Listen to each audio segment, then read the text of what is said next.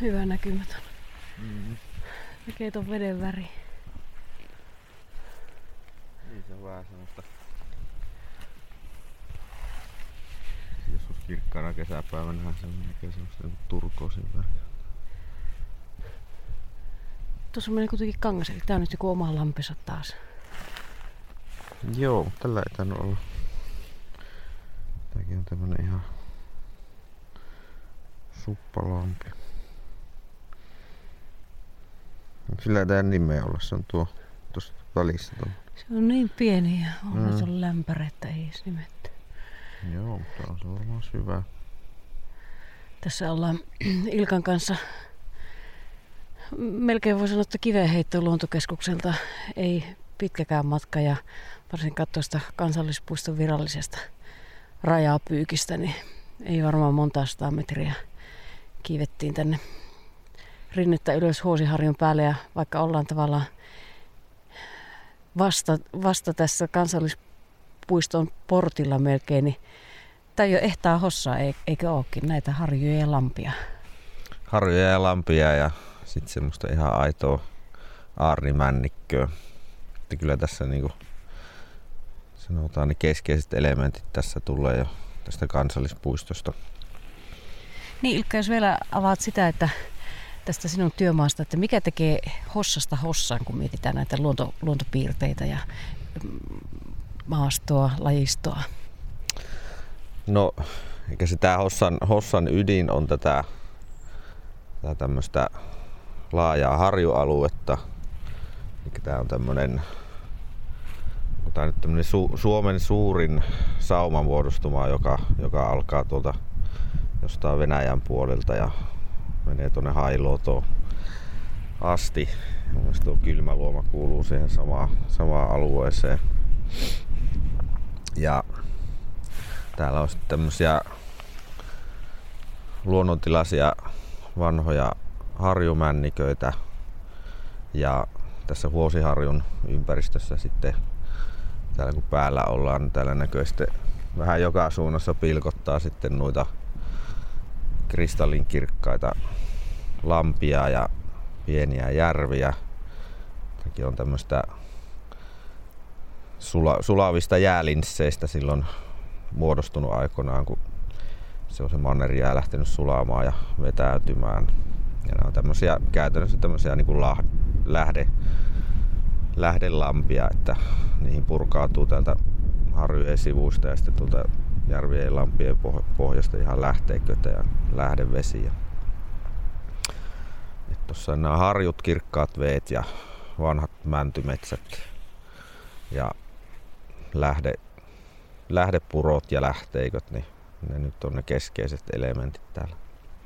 Entä jos ajatellaan lajistoa, minkälaisia ovat tyypilliset hossan lajit?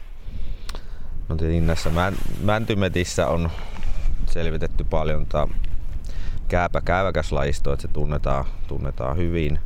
Ja tää on erityisen arvokas alue. Nimenomaan tämmöisen kelottuneen lahopuun lajiston kannalta, että varsinkin kun Hossasta lähdetään tuonne etelään päin, niin semmoisia luonnontilaisia mäntymehtiä, jotka olisi saanut ikiajat kehittyä rauhassa ja lailla puut vanaheta ja kelottua ja kaatua rotkahtaa maahan sitten, niin semmoisia ei oikein, oikein taho olla. Täällä niitä on tuhansia hehtaareita ja tuommoiselle kelomaapuulle on sitten ihan, ihan oma semmoinen lahottajasieni lajistosa, joka ei, ei kelepuuta esimerkiksi se, semmoista niin tuoreena kaatunutta puuta. Ja no esimerkiksi sitten hyönteislajistoa täältä ei ole vielä selvitetty, mutta ensi vuonna me selvitellään, että täällä on varmaan mielenkiintoista vanhojen metsien hyönteislajistoa olemassa. Ja sitten tietenkin noissa vesissä on oma lajistosa, että siellä on esimerkiksi erikoisuutena semmoinen järvikatka, joka lihottaa sitten noita ahvenia ja siikoja ja harjuksia täällä. Ja sitten täällä on semmoinen Hossa ihan alkuperäinen siikakanta. Et, et siellä kasvaa noissa valakeisissa niin semmosia kahden kilon siikoja. Ja, Ja sitten ehkä sienestäjille, jos, jos pientä vinkkiä, niin näähän on nämä harjukankaat tosi hyviä herkkutattipaikkoja ja sitten on tämä matsutake, eli tuoksuvalmuska, niin sitä löytyy täältä, täältä aina vähän vuodesta riippuen, mutta esimerkiksi tänä vuonna täällä oli ihan, ihan kohtalaisesti sitä. Kun itse ehtinyt käydä tälle vuodelle Hossassa sienissä, tiedän, että olet kyllä muualla käynyt.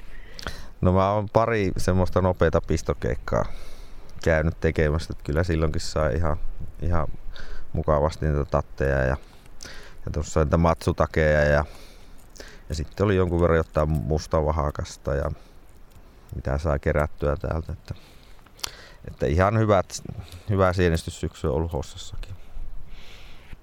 Joo, tässä katsellaan harjun päältä joka suuntaan minne kääntää, niin vesi pilkottaa lähempää tai kauempaa. Ja tuossa ihan edessä tuollainen turkoosi virhireältä hohkava lampi. Kerroit jo tuossa, että täällä on tosiaan komeat kalakannat ja, ja sitten esimerkiksi sitä jääkauden jäännettä, sitä katkaa. Eräs eräpalvelujen kala-asiantuntija kerran jotenkin kuvailikin mulle tähän malliin, että, että jos täällä Suomussalmella, sanotaan vaikka Isolla Kiantajärvellä on kaloille semmoinen perus lounasbuffetti, niin täällä Hossassa on aina joulupöytä. Mm-hmm. ja ilmeisesti se katka on siinä melkein sitten se kinkku. No joo, nimenomaan se on, että, että esimerkiksi tuolta, mitä on tuolla valakeisissa sukeltajat käynyt, nämä on tosi hienoja sukellusvesiä kanssa, kun ne on niin kristallin kirkkaita, niin siellä saattaa sukeltajalle tuossa vastaan tulla semmoinen sadan tai jopa 200 ah, yksilön kokoinen pyöreä ahvenparvi ja ne kaikki ahvenet on pituudeltaan semmoisia päälle 40 senttisiä, painoltaan suurin piirtein kilon painoisia. Että ne tosissaan ahmii sitä katkaa ja on oikein hyvän makuisia ja rasvasia. Toisaalta ehkä se kalastajan kannalta sitten voi olla haasteellinen, toisaalta on niin kirkkaat veet, että ne on muutenkin niin arkoja ja sitten saattaa olla, että sitä katkaa jossain veessä hyvin, niin ne ei sitten välttämättä ehkä sitä pikkukallaa syö eikä, eikä ole sitten sitä kalasta ja syöteistäkään kiinnostuneita, kun niillä on paremmat eväät siellä luonnostaan sitten. Niin, täällä on haastetta, oikeita haastetta kalamiehille. Mm, joo, ei näe mitään ihan helppoja kalavesiä, mutta tosi, tosi hienoja kaloja täältä kyllä löytyy. Poroja ei muuten vielä mainittukaan tyypillistä Hossan lajistosta, mutta ne on ehkä nyt tämmöiselle retkeilijälle se helposti näkyvi Hossan laji. Monesti tulee poro ennemmin vastaan kuin toinen retkeilijä. Kyllä niitä aika tiuhaan täällä kävelee. Mm. Joo, ja tämähän on varmaan niin vanha ja perinteistä porohoitoaluetta ja täältähän maastosta löytyy semmosia ihan semmosia vanhoja hirrestä tehtyjä poroerotuspaikkoja ja, ja saattaa löytyä semmoisia maahan rötkähtäneitä vanhoja poroaitoja ja semmoisia. Ja sekin on sitä Hossan rikasta kulttuuriperintöä sitten tämä porotalous. Ja varmaan toki näin monessa muussakin paikassa, mutta Hossasta erityisesti miettii siihen toki tuolla luontokeskuksella erässä kuvassakin vähän ajatusta ohjata, että näitä polkuja on aikanaan kulkeneet peurat ja mm. sitten porot ja ihmiset mm. niiden perässä ja nyt sitten tässä aikajanalla me retkeilijät sitten viimeisimpänä. Niin, että ollaanko me retkeilijät sitten niitä nykyajan poroja vai? Mutta ehkä me syödään vähän vähemmän jäkälää kuin ne porot. Että tietenkin se, mikä on niin tässä luonnossa se näkyvin näillä porohoitoalueilla, että, että täälläkin jos täällä ei olisi niitä poroja laiduntamassa, niin sitten täällä olisi niin varmaan tässäkin ympäristössä ihan semmoisena valkeena että näitä palleroporojäkäliä sitten, että, että se näkyy. Poro, poron laidunnusalueet näkyy ihan satelliittikuvissakin sitten, että se puuttuu se semmoinen valkoinen jäkälä täältä metään pohjalta. Joo, saas nähdä, katsotaan tuleeko meillä tässä päivän mittaan nyt yhtään laiduntajaa vastaan. Vielä ei ole tullut. Minne päin me tästä jatketaan? Onko meillä joku selkeä kohde vai vaillammeko päämäärättömästi? No vailletaan haahulla vähän aikaa päämäärättömästi tässä. Että tässä on tuossa on tätä harjun päälle Tää on niitä ihan edustavimpia semmoisia aarnimetsäkohteita tää vuosiharju, että nää on plus miinus luonnontilaa sinä saanut kehittyä, kehittyä niin kuin ikiajat, että täällä on ehkä sille yksittäisiä puita käyty hakemassa kotitarpeisiin, mutta ei mitään semmoista niin kuin metsänhoitoa. Että tuossa on tämmöistä eri rakenteesta vanhaa männikköä, missä on niin kuin kaiken kokoista puuta tai taimikokoisesta ihan tommoseen ikivanhaa aihkipuuhun. Ja tuossa on tommosia lakkapäisiä kilpikarnasia aihkeja, missä, on, missä ne on niinku ajat sitten jo lopettanut pituuskasvusan, niin varsinkin jos siinä on ne latvaukset oikein, oikein järeitä, niin ne voi olla 3, 4, 500 vuotiaita ja tästä hossasta ei ole puita ikäkairattu, mutta tuossa on niin naapurin puolella tuossa Etelä-Kuusamossa, missä on niin vastaavanlaisia mehtiä, niin siellä ne vanhimmat männyt on ollut semmoisia 700-vuotiaita, että, että varmaan tätä hossastakin, hossastakin löytyy niin vanhoja puita. Ja sitten toinen, mikä on silmiinpistävää täällä, että täällä on niitä palojälkiä joka puolella. Niin on aika, aika helposti tavoittaa silmä kyllä. Mm. Että oikeastaan Hossa on niitä harvoja alueita, missä tämä on oikeastaan se paras alue Kainuussa, missä niin kuin voi nähdä, miten se oikeasti se mehtäpalo on, on niin kuin muokannut tätä metsämaisemaa ja sitten semmoista niin kuin puuston ikärakennetta, että, että, että täällä on tosissaan niin kuin kaiken, kaiken ikäistä puuta ja sitten on paljon tuommoista riukumäntyä, ja ehkä se, se jossakin paikoin se riukumännön runsaus se sitten taas kertoo siitä, että täällä nyt Suomessa ei ole päässyt semmoista laajat metsäpalot enää semmoiseen reiluun sattaa vuoteen palaamaan. Eli jos täällä nyt olisi taas niin kävisi semmoinen metsäpalo, niin se käytännössä se, se on vähän niin kuin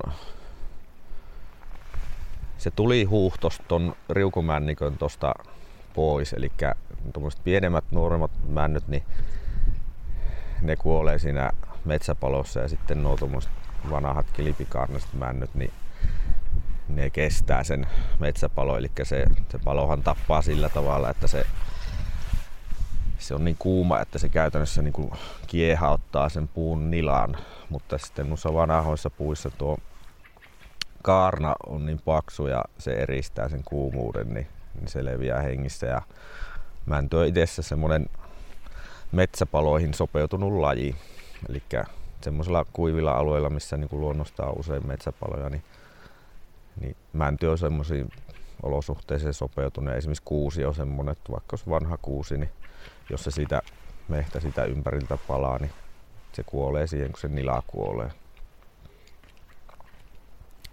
Mutta mänty töröttää menemään mänty töröttää menemään ja se voi tuossa semmoset niinku 500 tai 300 vuotiaatkin männyt, niin kun niistä on sitten niitä kairauksia tehty, niin saattaa olla, että oli kuivilla alueilla, niin ne on niinku jopa niinku 50 vuodenkin välein niin kokenut niitä metsäpaloja. Et se voi olla semmoinen, että siellä on 5-6 metsäpaloa, sitten semmoisia pieniä hiiltyneitä jälkiä sen, siinä puussa. Eli että kyllä se kestää sen, kestää sen palon ja saattaa jopa tuossa vähän siltä tyveltä hiiltyäkin ja sitten se jatkaa siinä vaan elämäänsä. Se on ihan hauska ajatella, että täälläkin vanhimmat nyt on semmosia, että, että sitten ne on jonakin taimena töröttänyt silloin, kun Kolumbus on lähtenyt purjehtimaan Amerikkaan tai Marko Polo on lähtenyt Kiinan seikkailulle, niin täällä on semmoisia mäntyjä, voi olla vielä elossakin, jotka on sitten ollut semmoisia nuorukaisia niihin aikoihin. Ulkoruokinnassa.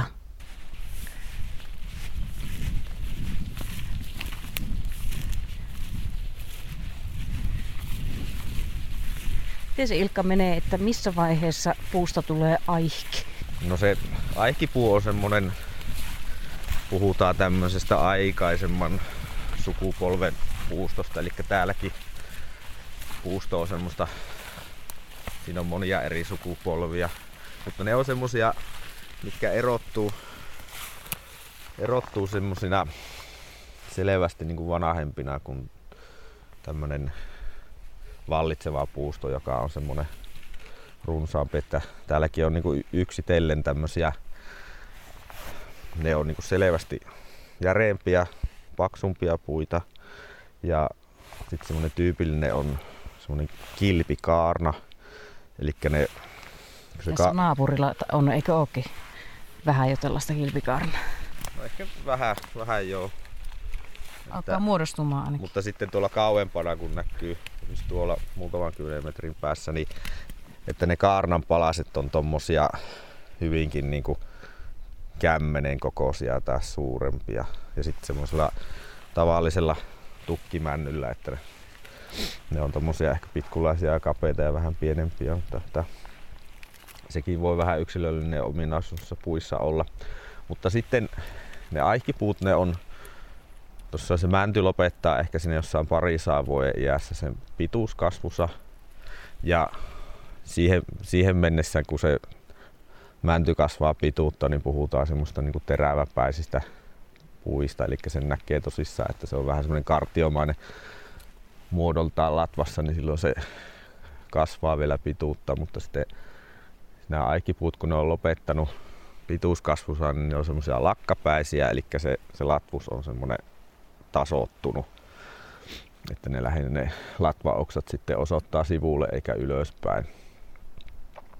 Ja sitten mitä vahvempia ne latvaoksat on, niin sen, sen vanhempi se puu on. Että sitten kun ne alkaa ne latva, ylimmät latvaoksat olla sitten semmosia käsivarren paksusia ja on niinku suurin piirtein samaan paksusia kuin ne alemmatkin, niin sit varmasti aletaan mennä jo sinne päälle 300 vuoden ja tosissaan niitä, varmasti niitä 500-vuotiaita puita täällä on ja, ja vanhempiakin.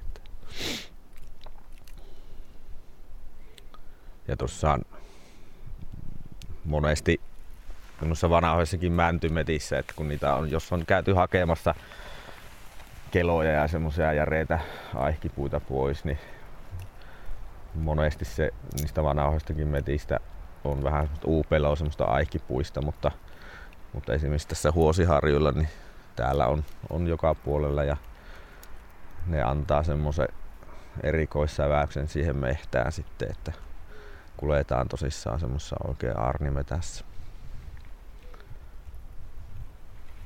No niitä täällä voi helposti katella podcastinkin kuuntelija nyt sitten omilla reissuilla. Mitä muuta tässä, mihin kannattaa kiinnittää huomiota jos kattelee eteenpäin tai alaspäin tai muuta noista lammistakin me vähän jo puhuttiin, mutta...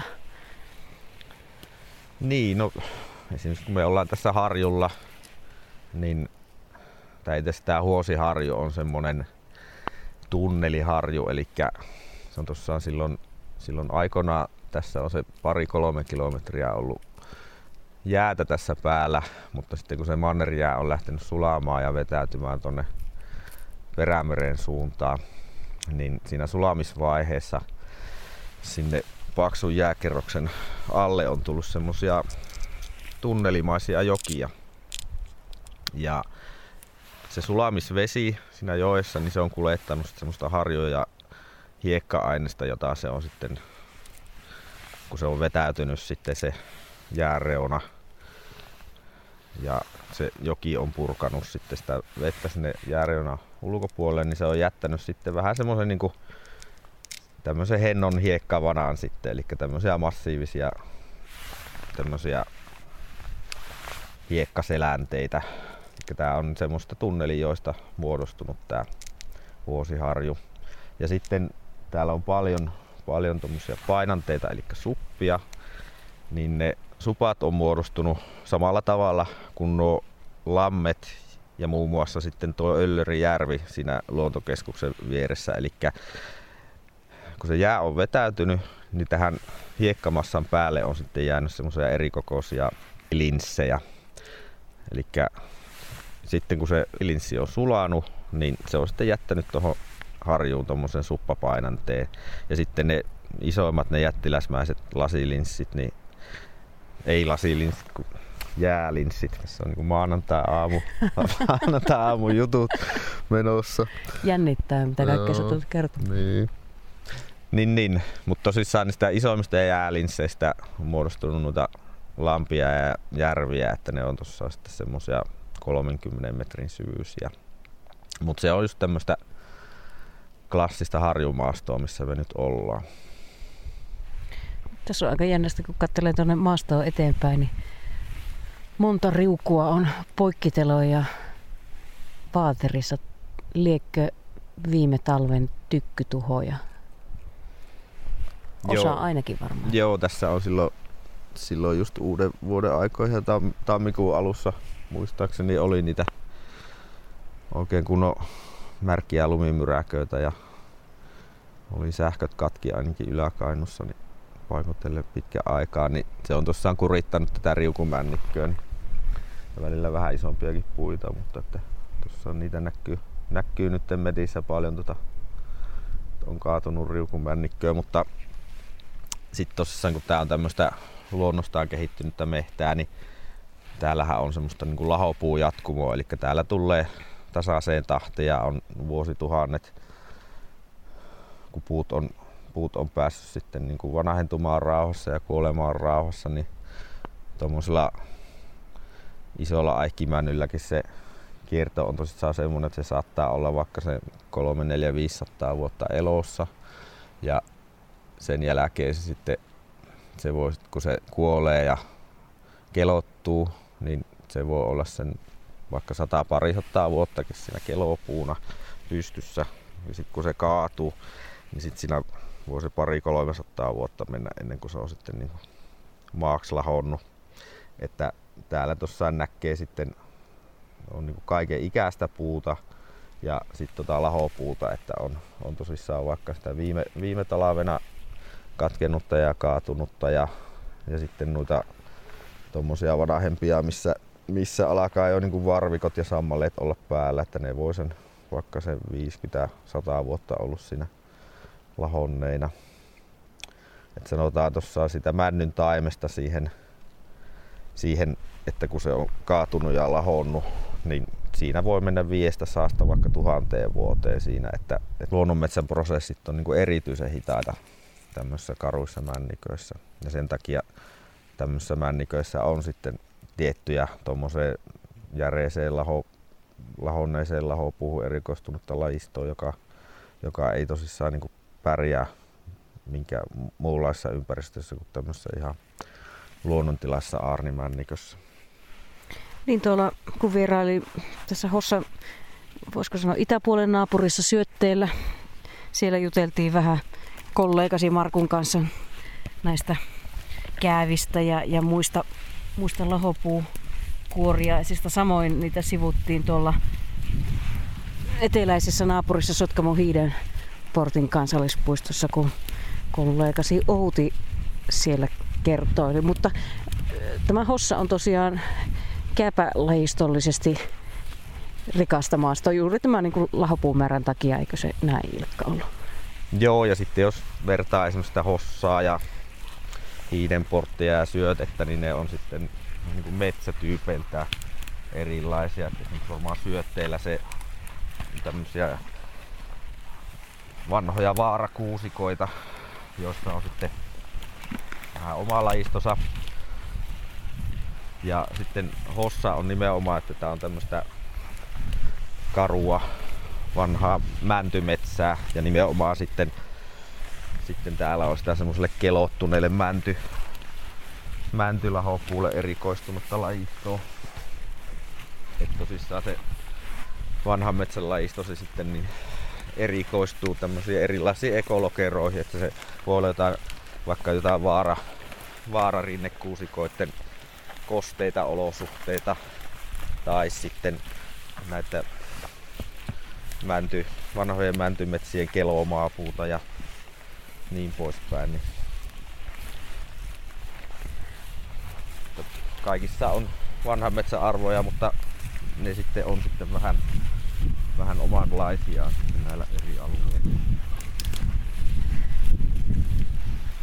Minä en tiedä, voiko sinua Ilkka kutsua kääpä-entusiastiksi, mutta mä tiedän, että sinulla on muun muassa kääpähattu. Joo, mulla oli vähän... Oli tarkoitus ottaa se matkaa, mutta mä unohdin siinä No aamupöppörössä, mutta... Joo, mutta mulla on semmonen... Jokunen vuosi sitten käytiin tuolla Romanian Transsilvaaniassa. Mä olin joskus nähnyt tuossa sienikirjassa tämmöisen transsilvaanialaisen perinteisen taulakäävästä tehdyn hatun. Ja sitten kun mä näin sen semmoisen hatun siellä, niin eihän siinä ollut niinku muuta vaihtoehtoa kuin pistää vaan eurot tiskiin. Kyllä, Se on kyllä. tosissaan semmoista jännää niinku... Se- Se on vähän semmoista niinku huopaa muistuttavaa, että ne jotenkin sen työstää semmoisiksi niinku kangastilkuiksi, mistä ne sen hatun tekee. Ja... Mut siinä on siinä pinnassa kuitenkin se semmonen taulakäyvän väritys. Jaa. No tämmöinen ajatusleikki, että jos hossasta tehtäisi kääpähattu, niin mitä lajistoa siihen voisi käyttää, että se olisi tällaista tyypillistä? Niin. Mä en kyllä tiedä sitten, että pystyykö muista kuin taulakäyvästä niitä hattuja tekemään, mutta tietenkin siihen voisi sitten se jonkun männynkäy vaikka lipaaksi laittaa siihen, se on semmonen lippalakki, että männynkäypä on semmonen tämmöisissä vanhoissa, vanhoissa pystymännyissä oleva lahottaja, että se lahottaa sitä elävää puuta ja, ja, ja. No sit siihen varmaan voisi niitä semmosia valkoisia kalkkikääpää ja sirppikääpää ja riekon kääpää pistää sitten jotenkin yrittää yrittää liimailla niitä kasaan, niin kyllä sitä varmaan saisi semmoisen aika friikin näköisen hossahatun, mutta että Olisiko täällä nyt missään nähtävillä jotain? Mikä noista käyvistä nyt on sitten jotenkin suojelubiologin näkökulmasta kenties hienoin löytö? Onko joku lajeista Mm. harvinaisempi kuin Mm. toinen? No joo, onhan niillä sitä vaateliaisuustasoa, että esimerkiksi se silloin joskus 10 vuotta sitten, kun tehtiin, tehtiin ympäri Suomea luonnonsuojelualueella tämä vanhojen mäntymetsien nimenomaan käyväkäslajiselvityksiä, niin siinä se yksi kohdelaji oli tämä kalkkikääpä, jonka tilanteesta haluttiin sitten saada vähän tarkempaa selkoa ja tehtiin semmoinen kalkkikääpäselvitys. Tämähän tämä Hossan Hossan ja näiden lähialueiden Etelä-Kuusamon metät, paha maailma ja kylmä luoma, niin se näiden muodostama tämmönen vanhojen mäntymetsien kokonaisuus sitten siinä, siinä valossa niin näytti ihan arvokkaimmalta kohteilta Suomessa. Että, ja varmaan tämä niinku tää alue näiden arvokka, hienompien niinku la, lappilaisten mänty, mäntymehtien kanssa onkin niitä parhaita, parhaita myös sen kalkkikäävä kannalta. Että varmaan se kalkkikääpä on ihan, ihan hyvä. Se on aina hauska löytää. Ja sitten täällä on muista, muista lajeista sitten esimerkiksi niin kuin lutiikkakääpä, joka on sitten tämmöinen ihan luonnonsuojelulain asetuksella suojeltava laji, että jos semmoista niin kuin talousmetsästä sattuu löytymään, niin siihen pitää semmoinen suojelurajaus tehdä en, ennen kuin niitä mehtiä käsitellään. Mutta varmaan se kalkkikääpä on semmonen vähän semmonen näiden mäntyarnioiden semmonen tietynlainen lippulaiva.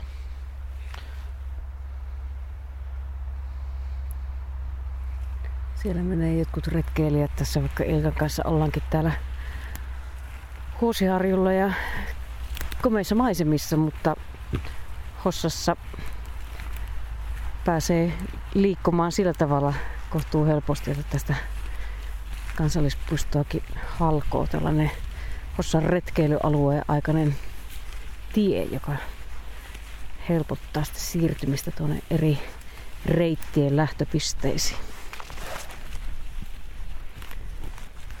Nyt katselet jo jalkoihin, mitä siellä näkyy. No kengäthän täällä näkyy se viikon. Meidät lenkkarit kastu. no.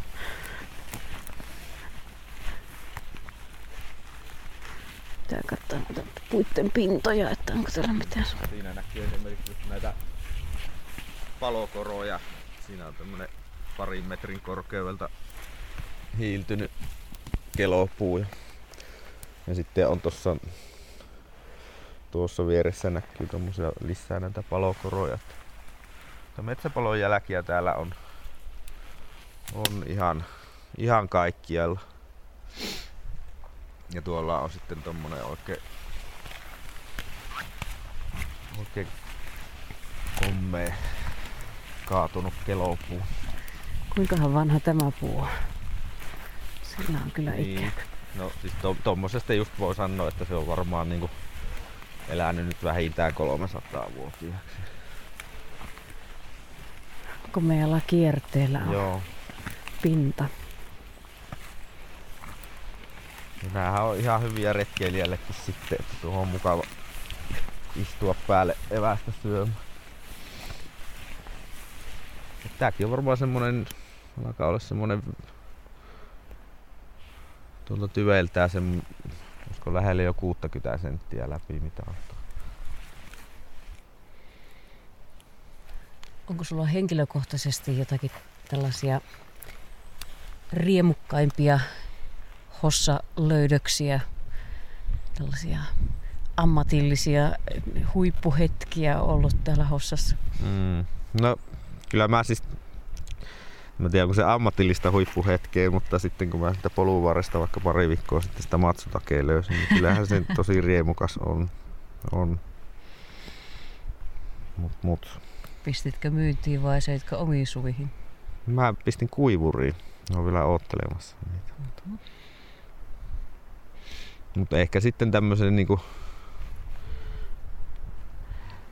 No sanotaan sillä tavalla, että totta kai ne kääpälajit ja ne kalkkikäyvät tämmöiset, ne on tosi, tosi mukavia, mutta sitten kun tää on tämmöistä pohjavesialuetta, että täällä on tossa ihan sata määrin lähteikköjä ja lähdepuroja ja siis ne on ihan poskettoman hienoja, ne hienoimmat, että voi olla semmosia ihan lähdelampia ja tämmösiä. Niin tää on siitä hauska, hauska, että ei ole varmaan yhtään semmoista, että jos on lähtenyt edes niinku muutamaksi tunniksi tonne kulkemaan, niin sillä aina löytää jonkun uuden lähteikön tai lähdepuron.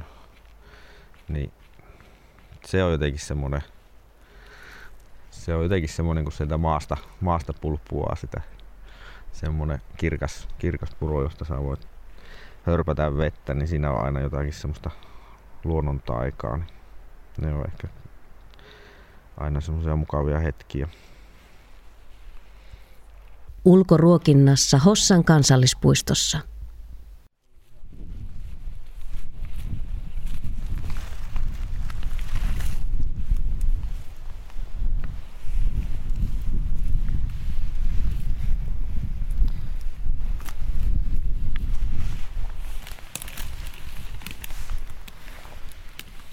Vaikka se silmä nyt ei niin, niin harjaantunut oo, mutta oon mä joskus täältä niinku ihan omin.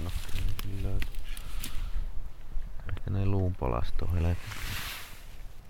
Mä näen havuja ja papanan. Se, se on semmonen muinaispapana. Niin. Onko ne nyt kiviä vai luunpalasia? Mistä se voi tietää? No ainakin mitä muistelen on nähnyt, että niissä näkyy osassa, että ne on semmoisia ihan niinku hiiltyneitä. Ja kun mä sen arkeologin kanssa tässä kuulin, niin se löysin niitä kvartsi-iskoksia ja silloin kun se siinä käessä on, niin kyllähän se näyttääkin aika selkeältä, mutta sitten se on vähän oma, oma juttu sitten täältä karikkeen seasta niitä löytää. Niin, tässä tultiin tähän, mikäs järven ranta meillä nyt tässä on? Mm. Mykräsalmi tässä. Mykrasalmi on tää paikka, joo. Joo. Kenttäjärven ja Nurmiselän välinen salmi. Tultiin rantapenkereille, missä, missä törmä jo laskee muutaman metrin aika jyrkästi tuohon veteen ja nyt ihan vesirajassa olla, mutta tässä ranta, rantapenkereillä ja minun silmiin tässä nyt on vaan tätä maata ja maan päällä sitten havua, mutta Ilkka etsii täältä kuumeisesti muinaisjäänteitä. Niin. Joo, en minäkään tietenkään ihan mikä asiantuntija nyt tässä oo, mutta tuossa mä oon jonkun kerran täällä arkeologin kanssa kulkenut ja Hossa-alueella nämä rannat silloin tuossa kun se jääkausi on loppunut ja ne jäät suli tästä pois, niin täällä ei ole esimerkiksi semmoista, semmoista kuin jossain Pohjan, Pohjanmaalla, että sitten on sitten maa pikkuhiljaa noussut sitten sen, kun se on vapautunut jää, jääpaino alta. Että tässä käytännössä, niin kun tänne ihmiset on tullut silloin joskus 10 000 vuotta sitten suurin piirtein, niin tässä nämä rantaviivat on käytännössä niin kuin samalla, samalla kohtaa kuin ne on ollut silloin tuhansia vuosia sitten. Ja täällä on sitten se kymmenisen tuhatta vuotta sitten asusteltu ja käytännössä niin, kun tämäkin paikka on semmoinen vanha asuinpaikka, niin tässä on niin kuin ilmeisestikin ihan tuhansien vuosien ajan, ajan suht säännöllisesti asuttu. Ja näiltä paikoilta löytyy sitten vielä palaneita luunsiruja, mitä mun mielestä nämä, nämä on, mitä mulla tässä käessä on. Että ilmeisestikin se on silleen, että kun se luu, luu palaa, niin sitten se säilyy niin kuin meidän, meidän näkökannassa niin kuin melkein ikuisesti. Eli en tiedä säilyykö ne sitten tuhansia vuosia, mutta ilmeisesti. Ja sitten tältä paikalta, sitten, jos olisi vähän harjantuneempi silmä, niin sitten löytyy semmoisia kvartsi-iskoksia. Eli sitä kvartsia on sitten käytetty, että on tehty, tehty sitten kaiken maailman tämmöisiä kaapimia ja työkaluja. Onko ne jotakin, ainakin jotakin, kun nahkavaatteita on tehty, niin niitä on sitten jollain kaavittu sitten niille jollain kvartsin palasilla. Ja tosissaan se, se logiikka, että minkälainen asuinpaikka se on silloin aikoinaan kivikaudella valittu, niin se on ihan vastaava logiikka kuin sitten jos joku retkeilijä tulee tänne Hossaan ja sitten katsoo semmoista hyvää teltan paikkaa, eli tästä niin veen ääreltä ja hyvältä aurinkoiselta kuivalta paikalta. Niin. Että näiltä tämmöisiltä ranta, rantapenkereiltä tosissaan niin kuin retkeilijäkin, tarkkasilmäinen retkeilijä, niin voi, voi löytää tämmöisiä kohtia, missä on noita luupalasia ja ne on ihan tosissaan tuommoisia muutaman milli pituisia ja, ja sitten tosissaan jos vähän harjaantuu, niin sitten niitä kvartsi-iskoksiakin voisi löytyä. Niin se taisi joskus kollegasi luontopalvelujen kulttuuriperinnön asiantuntija Päivi kuvailla ihan samoin, tuota, niin kuin sinä äsken mm. kuvailit telttailijan näkökulmaa ja, ja muinaisen mm. ihmisen äh, vali, paikan valintaa, niin Päivikin taisi kuvailla, että esimerkiksi mökin ostajan kannalta tai mökkitontietsijän kannalta, että samat paikat on edelleen ne parhaat. Juuri tällaiset niin veden ääreltä, mm. Valo, valoisa, ehkä etelään antava mm tonttipaikka ja sitten tältä, tällaiselta sopivan kuivalta mm. kankaalta. Joo, ja kyllähän se tietenkin se kivikauen ihminen, kun se on sitten se on ympäri vuoden asunut täällä kenttäolosuhteissa ja ei ole mitään keskuslämmityksiä ollut, niin kyllähän se kohtuu, kohtuu semmonen retkeilykeleponen ollut, että se on kyllä, jos se on niin kuin joku paikan silloin aikoinaan valinnut, niin kyllä siinä semmoinen viisaus on, että sitä, se pätee varmasti vielä nykyäänkin. Siinähän on vissi logiikka. Niin, kyllähän ne tosissaan niin kuin asunut ympäri vuoden kaikissa olosuhteissa ja tehnyt kaikki omat työkalunsa ja ne on vaan porskutellut eikä ole kaipailu, että nyt pitäisi päästä sinne lämmit, keskuslämmitettyyn asuntoon, niin kyllähän me aika semmoisia avuttomia niihin ihmisiin verrattuna ollaan niin kuin siltä kantilta. Niin, nyt näillä huudeilla tuhansia vuosiakin sitten on kenties joku asustanut. Ja nyt tässä rötkötetään metässä rantapenkereille ja tuolta tulee parin sadan metrin päässä sitten myös modernit retkeilijät meloen siellä näytetään tulevan. Ai nytkö sä löysit? Niin, siinä näitä luita, mutta se olisi mukava löytää semmonen kvartsi iskos täältä. Joo, näistä kyllä näkee, että nämä ei ole kivi. Iskoksessa pitäisi olla semmonen kuin se on semmonen vähän niinku terävä. Että ne näkee sitten ammattilainen siitä jäljestä, että tää on sitten niinku just semmonen hakkaamalla tehty iskos.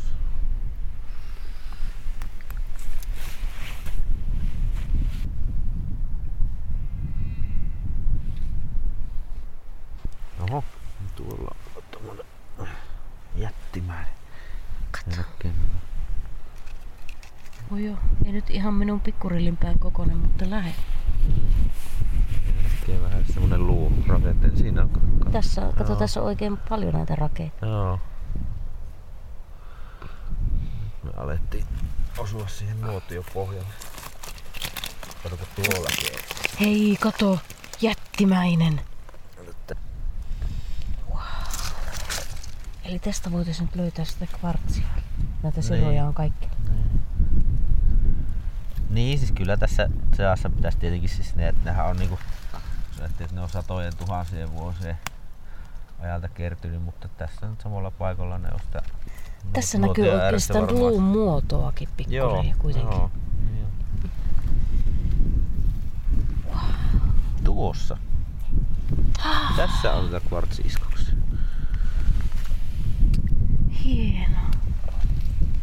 Tämmönen vähän lasimainen. Mm. Ne on tehnyt semmoisen, kato, terävän vaikka kaapimen, millä ne on sitten sitä nahkaa kaapinut sitten niin kuin vaatteeksi. Niin kun ne on hakannut, niin siitä on sitten lähtenyt tämmöisiä teräviä iskoksia, että.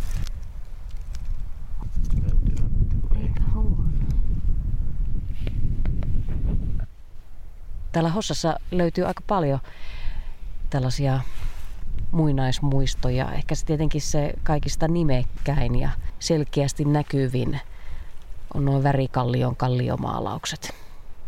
Kolme ja puolen, neljän tuhannen vuoden takaa. Sitten täällä on näiden tällaisten äh, asumusten pohjien nuotiojäänteiden lisäksi myös erilaisia pyyntikuoppia eri aikakausilta, eikö löydykin Ilkka tuolla maastossa? Joo, niitä löytyy tuolta harjulta, että just semmonen niin kapea harjuseläinen, niin se on tyypillinen paikka, että siinä päällä on sitten se pyyntikuoppa, että, että monesti saattaa nuo polut mennä ihan niiden vanhojen peuran pyyntikuoppien ylikin. Että mielestä niitä on, niillä on metästetty sitten ainakin siis 1700-luvulla ja onko jopa 1800-luvulla. Että sanotaan, että se on niin pitkään täällä jatkunut sitten semmoinen metsästä ja keräilykulttuuri. Ja lampien pohjista sitten joskus silmän kantamiinkin, kun sopivasti ollaan siinä veneellä tai kanootilla liikenteessä näkyvissä, niin omat pyyntivehkeensä. Joo, siinä isovalkeisella ainakin on semmoinen, että jos, ei, jos on hiukkasenkin matalalla veen korkeus, niin sinne pystyy ihan kaahlailemaan, että siellä on siinä, siinä yhdessä perukassa on semmosia niin kalapatoja. Semmoista paaluista tehty, kun sinne saadaan sitten ne kalaparvet, niin saadaan kiinni se pato, että sieltä saadaan sitten hyvät kalasaalit. Saadaan niitä kilon painoisia ahveita, ahvenia sitten, sitten niin tai ei niillä mitään kasseja ollut siihen aikaan, mutta jotkut korit täyteen. Sieltä kattelen samalla, kun nuo melojat lähestyy ja jutellaan näistä Hossan historioista. Joku joskus sanoi myös tähän tyyliin, että Hossassa on vanhanaikaiset vedet. Ja niin kuin sinäkin kuvailit, että tässä rantapenkereet ovat säilyneet sa- samoilla paikoilla ja siksi edelleen löydettävissä. monenlaisia asioita täältä Hossan maastossa, koska siinä missä me ollaan nyt ja missä nuo melojat kulkee nyt, niin siinä se esi-isäkin on joskus mennyt sillä ruuhellaan. Mm. Niin, siis se, jos ajattelee, että kun on tässäkin maisemassa, jos on vielä vähän semmoisessa kohdassa, ettei nyt mikään tie, tie erotu ja tässäkin nämä metät on, metät on vaikka tässä Vuosiharjulla ihan luonnontilaisia ja nämä rannat ja veet on niin kuin samoilla paikoillaan kun ne on ollut suurin piirtein silloin tuhansia vuosia sitten, niin tämähän on tämmöistä ikiaikaista maisemaa. Et sitten jos tulee vaikka joskus sopivaa hetkeä tänne lokakuulla retkeilemään, kun ei tota välttämättä niin päivän aikaa muita ihmisiä tuu vastaan, niin sitähän voi kuvitella, että sitä on niin matkanut ajassa taaksepäin jotenkin tuhansia vuosia. Ainakin osa isoa jatkumoa. Mm. Et siitähän nämä hauskoja ylipäänsäkin nämä meidän luonnonsuojelualueet on, että nämä on tämmöisiä ulkomuseoita ja nämä maisemat on semmosia, missä meidän, meidän esi-isät on aikoinaan tottunut kulkemaan ja, ja siellä sitten näkee, näkee sitten jälkiä niin kuin vuosisatoja ja vuosituhanteen varrella, varrelta sitten, että miten, miten ja missä täällä on eletty.